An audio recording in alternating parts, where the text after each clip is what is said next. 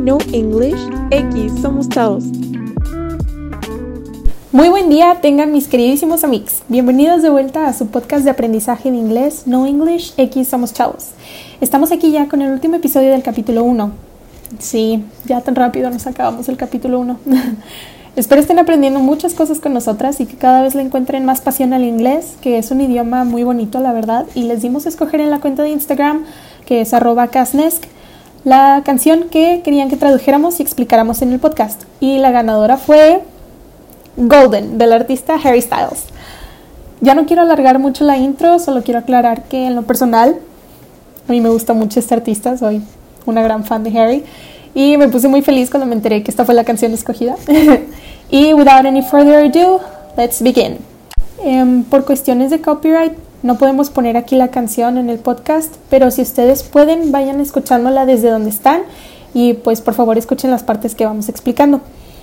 Para dar un poco de contexto, Harry escribió esta canción para describir el momento de luna de miel de una pareja y la fase más dulce en cualquier relación romántica. Y los primeros lyrics son Hey, golden, golden, golden, as I open my eyes. Hey, pues sabemos que es una forma de decir oye u hola, o simplemente una forma de introducir algo. La palabra golden literalmente significa dorado en español, eh, pero aquí en la canción se refiere a una persona que es asombrosa o maravillosa, como lo es el oro. Entonces, hey, golden, golden, golden, as I open my eyes es hey, maravilloso, maravilloso, maravillosa. y as I open my eyes es mientras abro mis ojos. Recordemos que I es yo y my es mis o míos, entonces aquí se habla en primera persona. To open es un verbo que significa abrir, mientras que la palabra eyes es literalmente ojos. Entonces al final este verso significa hey, maravillosa, maravillosa, maravillosa, mientras abro mis ojos. Después continuamos con las, los lyrics, en inglés se llaman lyrics, eh, que en español se dice la letra. Hold it, focus, hoping, take me back to the light. I know you were way too bright for me. I'm hopeless, broken, so you wait for me in the sky.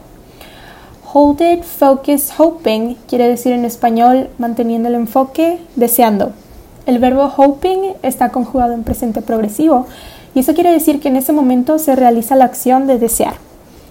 Continuamos con Take me back to the light, lo cual significa llévame de regreso a la luz o regrésame a la luz. To take someone back quiere decir llevar de vuelta a alguien o regresar a alguien. En este contexto entendemos que Harry estaba diciendo que esa maravillosa persona lo llevara de regreso a la luz o también se puede interpretar como de regreso al bienestar.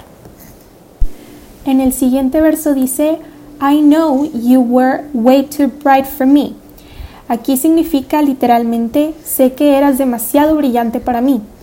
Too es un adverbio que significa mucho o demasiado y bright es un adjetivo que significa brillante. I'm hopeless, broken. Aquí el cantante dice estoy desesperanzado, roto. La palabra hopeless está conformada por hope, o sea, esperanza, y el sufijo less, que quiere decir sin. Entonces, hopeless significa sin esperanza y convertido adjetivo es desesperanzado. El siguiente verso dice, So you wait for me in the sky. Quiere decir, así que espérame en el cielo. O así que tú me esperas en el cielo. Después de expresar que se sentía desesperanzado, esa maravillosa persona le espera en el cielo, haciendo referencia al sol. So es la palabra que se traduce como entonces y es un conector muy útil. Continuamos browns my skin just right. Esto significa en español broncea mi piel a la perfección. Brown es el nombre del color café, entonces to brown, usado en el contexto de la piel, significa ser quemado o bronceado por el sol, pues la piel se hace más café. Empezando el coro, Harry dice, You're so golden, you're so golden, que es una repetición de la frase Eres tan maravillosa, eres tan maravillosa. Aquí notamos el conector so, que mencionamos antes, pero aquí no funciona como entonces, sino que toma una función de adverbio similar a to, que recordamos era demasiado o tan, y después dice I'm out of my head.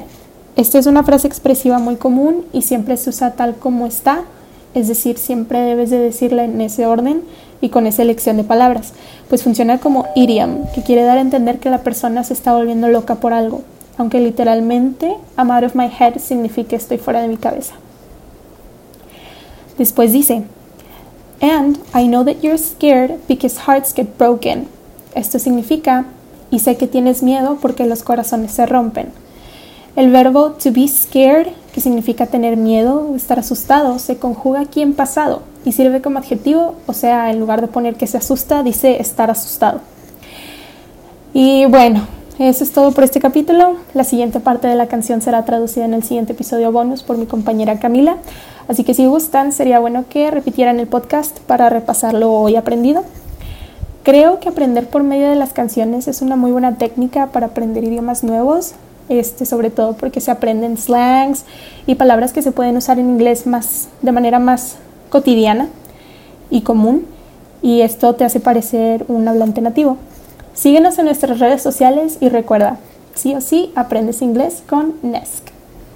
En este episodio nos ayudó Valerie con grabación y guion, Camila con grabación, guion y manejo de redes sociales, Gloria con producción del guion, Karen con edición, publicación de podcast y manejo de redes sociales y Carla con difusión y manejo de redes sociales.